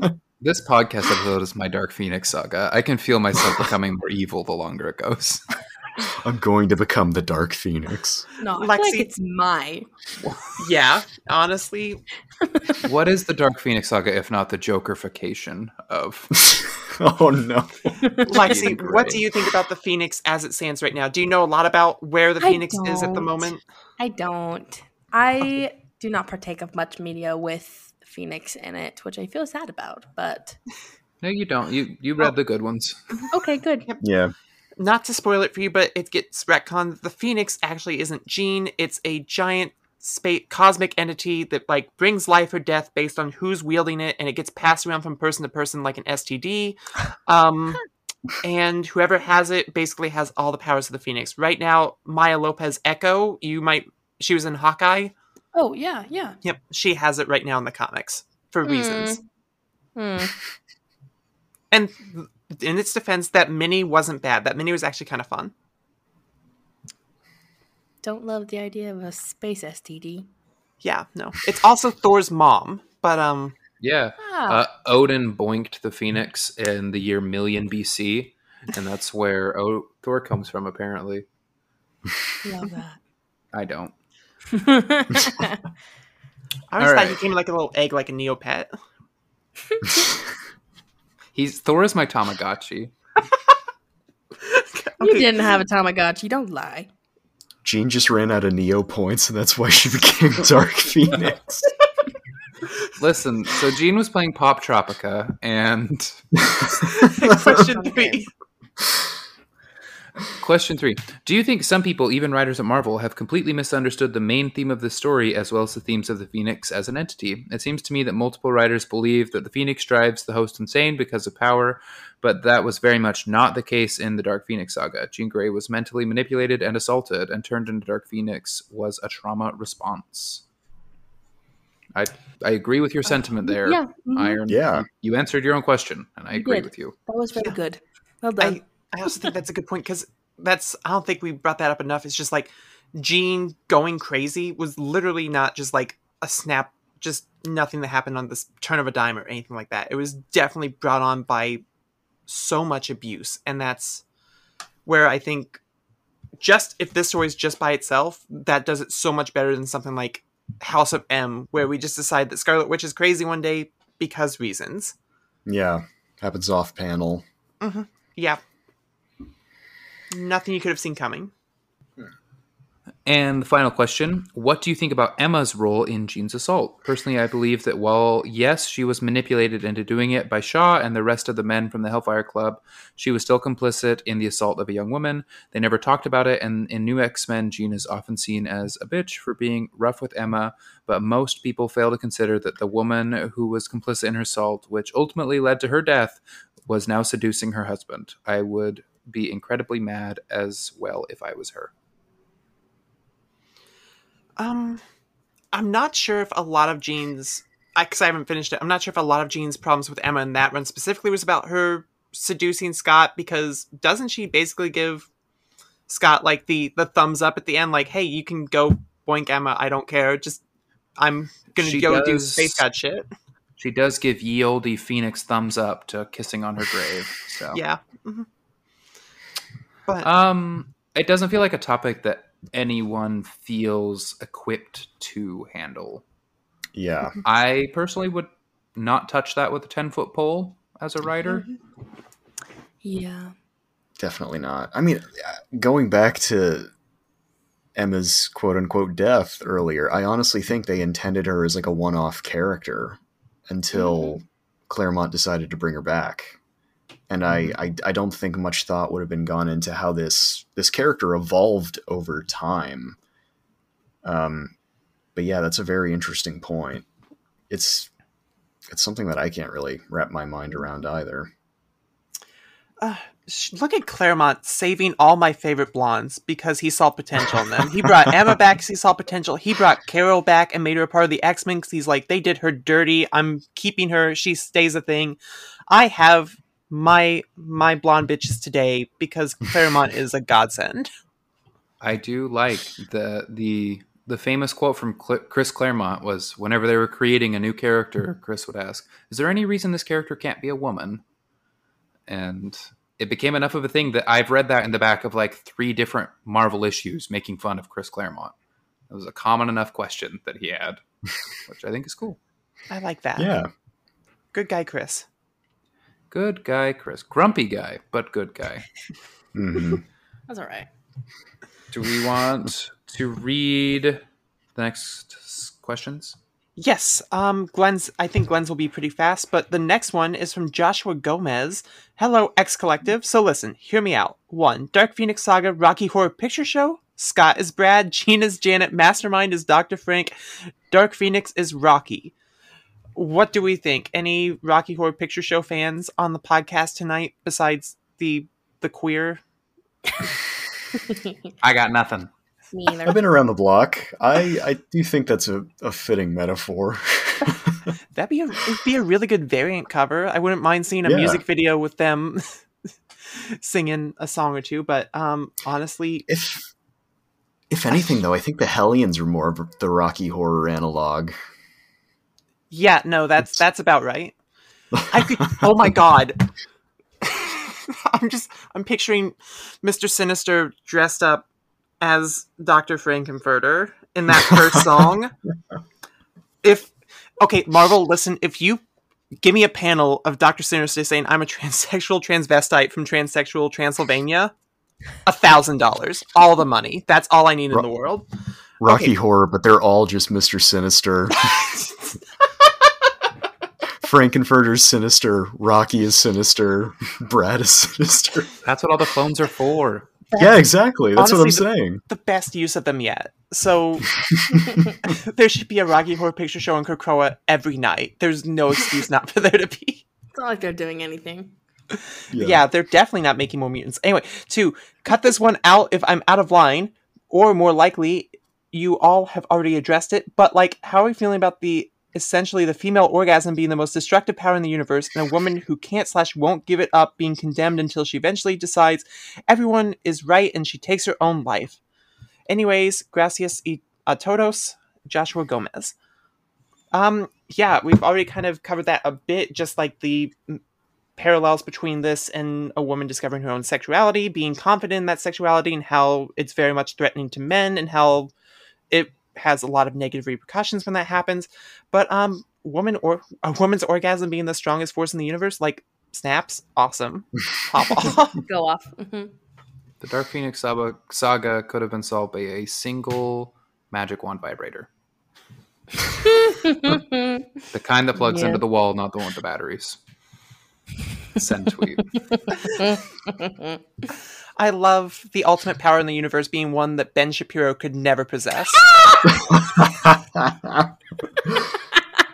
you did it. You got Dallas. I finally got Dallas. I finally got him. That was the realest laugh that I've ever heard come out of that man. Everything else before was fake. and just just straight up Six octaves up in the air. and just straight up Dark Phoenix Ben Shapiro. That was beautiful. I'll do it again. Ben Shapiro comes in and he's like, Dark Phoenix can't find a woman's orgasm and she gets celebrated for it. I can't find it and I become the villain. oh, Joshua, I know you oh. have a serious question, but I don't. That was the best answer. That was the World. best answer. I hope you're happy with it. yeah. okay. And on that note, I'll be announcing my resignation from the Comics Collective. And on a high note, I like to say. um, does anyone have any more thoughts about that that final point? Uh, just that going off of what you said before, I'm now picturing Ben Shapiro dressed as um, a Shaw, ponytail and everything. No way, he's Mr. He's Mastermind in that little weird burlap sack. Oh, that's right. Yeah. Okay, that's perfect. I love how Mastermind and Wolverine make the same noises. Listen, there's a good eh and a bad eh. Ah. They I'll occupy the, the same mass. differences. One's just really small. One's just really tall. Small and tall. Lexi, would you like to do the honors of reading our Glenn question of the week? Of course I would. All right. I would first Dark- like to apologize for not including the Glenn question of the week music last week. I forgot to edit it in. Um, criminal. this Mhm. is unforgivable. This is the kind of thing that you you think it could never be me. I could never make that mistake. And yet here I am. And so I wanted to take this moment to apologize not only to Glenn, but to the listeners, to our doting fans. Um, I will never make that mistake again unless I do. Thank you. okay. All right, get off your soapbox. This is my episode. Oh, we went so long that we now can't put the theme in. Thanks for that, Dallas. All right. Dark Phoenix questions. Dear X Rather podcast. Number one X Men is my main big two knowledge gap. What big franchise gaps do you guys have? Number two, best Phoenix Force avatar. Not sure if that's what you call them, besides Jean. Number three, which was the worst Phoenix adaptation, X3 or X Men Dark Phoenix? Um, I'm gonna hit number two first, just because it's it's Rachel. It's a thousand percent Rachel. Um, someone Yeah. described Rachel once as like what Jean was always meant to be, but never allowed to be. Hmm. Interesting. A Wait, so was was number two your knowledge gap? Oh Or- no, n- number one was knowledge gap. Number two is who is Okay. the best Phoenix avatar. Got it. Okay. so what's everyone's big knowledge gap? Almost everything that hasn't been done on this podcast. Um, I think the X Men is still. I still consider the X Men mine. It's the one where I'm like, I'm still the most hesitant, just because there's so much history, so much happening, and like podcasts like Cerebro have really helped me. Um, because it's just trying to get all that down is just such a daunting task, and I'm still like, whenever I speak on the X Men, I always like have like a little asterisk after I speak. So I'm like, as far as I know, and I also, yeah, that's that's mine. I'm I'm right there with you because um like I I've been reading X-Men since I was in I want to say grade school. Mhm. But for everything I've read, there's there are about like to the power of 9 things that I've never heard of. They're like a billion ages of apocalypse and I don't know how they had the time to write all of that. But I don't know. I, I also think it's fascinating kind of going back and, and filling out every little piece of the lore because there's always more to find. I am not as confident with the DC universe as I am with Mm. Marvel or creator owned comics. Like, I have probably read like 10% of the stuff. And like, you're more likely to throw a dart at a dartboard and hit a thing that I haven't read than I have read with DC.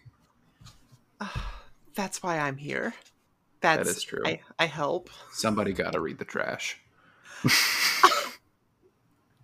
Goodness. Whoa! That was so mean. You can see the hurt in her eyes.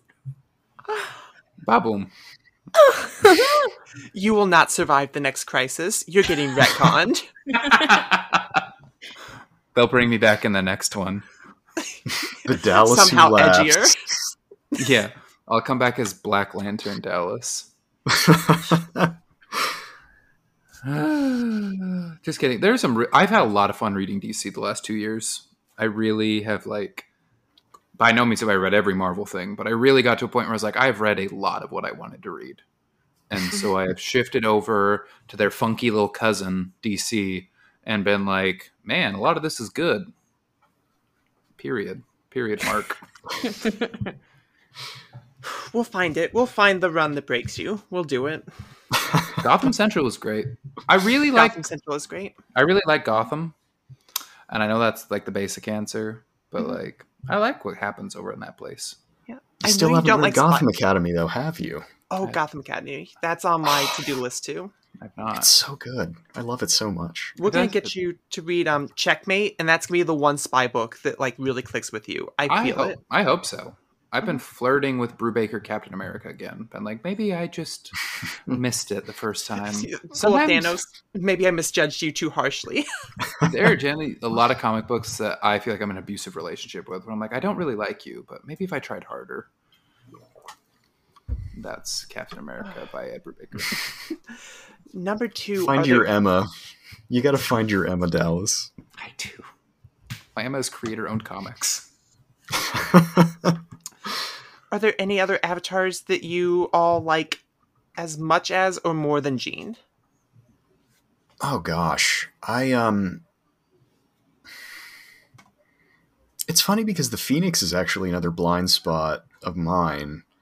Um, I'll say that like Jean is definitely my favorite, but another interesting uh, depiction that I've had is when Cyclops had it in uh, in Secret Wars, because it's it feels very much like the the raw power that Jean was fighting against, but like wholly unleashed.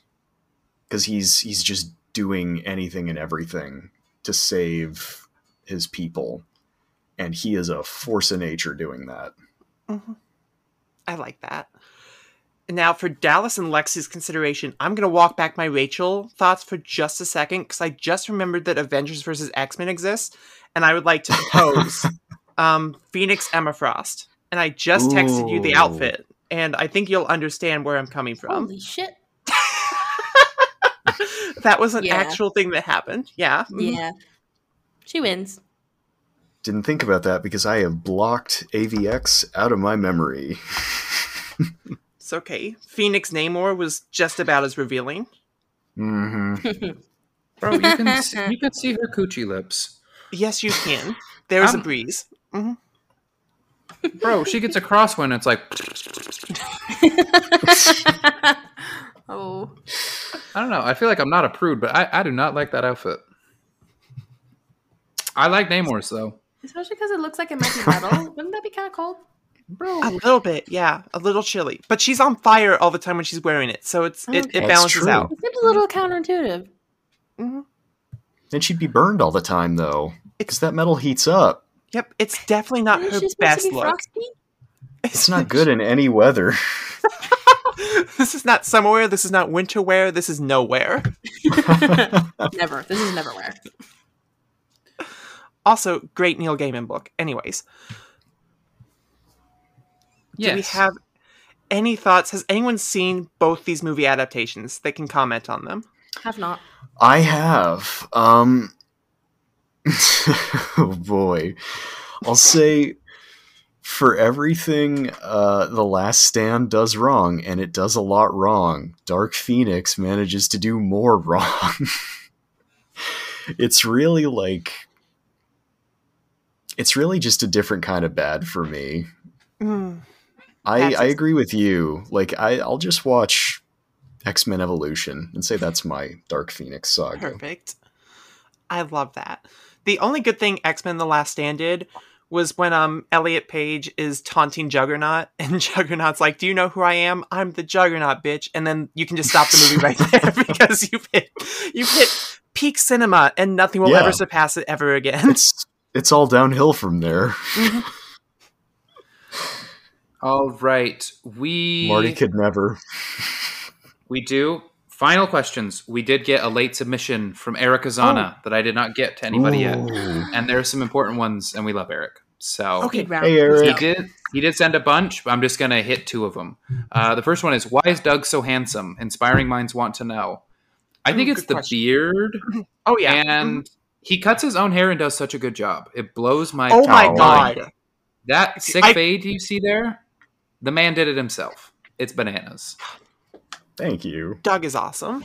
I also think he's very dapper. He always shows up in great outfits whenever we hang out. I'm always like, look at that guy go. He also has a cool pair of Doc Martens, and he also Oh. grooms his beard well, which is a big deal. Like, there's growing a beard, and then there's Mhm. grooming a beard, and you can see it. It's a well kept gentleman, and I think you look like Charlie Cox. Send. I really do. Thank That's you. the first time I saw you in real life. I went, "Is that Charlie Cox? What the hell?" Oh. Mhm. I was unprepared for this question. Thank you, Eric. Final Eric question. Uh, considering much of the story takes place in space, what are your thoughts on more space stories for the X Men going forward? I myself am really excited for X Men Red to develop, but getting back to the Shi'ar, Space Jammers, and other cosmic threats feels like a natural progression for this era. I love spacemen. I like space. yeah. Mm-hmm. I'm gonna be anti that. I'm not a big fan of the X Men and the Shi'ar. I n- almost never have fun with the X Men and the Shi'ar. I don't know what it is. Look, whenever they show up, they show up to fuck my life, and that's. And I'm just like, I have bad memories of you. I I do thought you were going to finish that like- sentence with Professor X. They do that too. They, they do that too. Professor X does the fun. Anyway, um, yeah, no, um, Shi'ar not good, but I am excited for X Men Red. I am too. I love Space X Men, but that's all. Send. You know, I'll I'll agree with you, Anne, in that like I love X Men in space, but the Shi'ar are kind of a weird beast. They almost like they came in very lore heavy. Oh yeah, It's it's really interesting because it's like one of the parts of X Men that Hickman didn't touch, which I find fascinating yeah. Because I feel like he could have he could have just really Mhm. gotten around and, and worked in that. But you know, I agree though. Um, X Men in space, but no Shi'ar, please. I think Hickman had his Shi'ar fill after like Fantastic Four and Infinity. Ooh, that's true. Fine, I'll say it. The episode is over. The end. Sorry, we just like talking to each other. Oh, His there, wife there goes the off lights. the lights. okay. Anyways, let's wrap it up. All Um, right, let's read these last things. Let's do our right. thing. All right, everyone. If you like the show and want to hear more from us throughout the week, please go follow our Twitter account at CMX Collective, or you can find each of us at our personal accounts at Dallas underscore comics, at Ann Comics, and at Lexi Lou underscore comics. If you enjoyed the show and want to show your support, please go to Apple Podcasts or wherever you're listening and give us a five star review. We will read it off on the show. We got some, one of which was Alexis, who said that she was the best member of the show. So aw, there we go. So, not. It, it's true. Yeah. she right. Um, and finally, feel free to email us with your questions or comments for the show at thecomicscollective at gmail.com. And before we go, Doug, thank you so much for being on today. You're always welcome here. You're fantastic. Where can the people find you online? Thank you so much for having me. Uh, you can find me on YouTube. My channel is For Every Kind of Geek, and you can also find me on Twitter at Every Kind of Geek. Yeah. His YouTube is wonderful. And he has an Inferno episode coming up that's gonna might blow wanna, like listen to yeah, that one. gonna blow your don't know mind. why, but- Hmm. Yeah. It's a good one. I've read the script, everyone, and you're in for a treat. Very fun. Very fun. All right. And tune in next week for our episode on X Men number seven. A single issue episode. Single issue. Dun. Good. It better be 30 minutes long. Yeah. They never are. We just Okay. too chatty. That's true. All right. We just like each other too much. Ah, Love you, everyone. Toodaloo. Bye, everyone. Bye.